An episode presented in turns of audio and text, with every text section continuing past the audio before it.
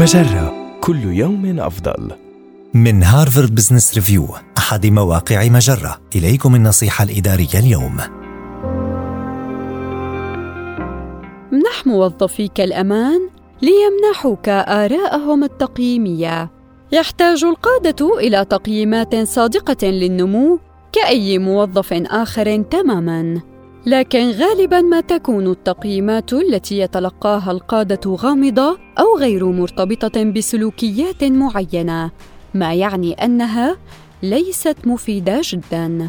وتتمثل إحدى طرق الحصول على التقييمات التي تساعدك على التحسن في بناء ثقافة تتيح للموظفين التزام الصدق في حديثهم. أظهر لزملائك رغبتك في معرفة آرائهم، خاصة عندما يكونون مترددين في إخبارك، ويمكنك القيام بذلك عن طريق طرح أسئلة مفتوحة والإصغاء بعناية إلى الإجابات.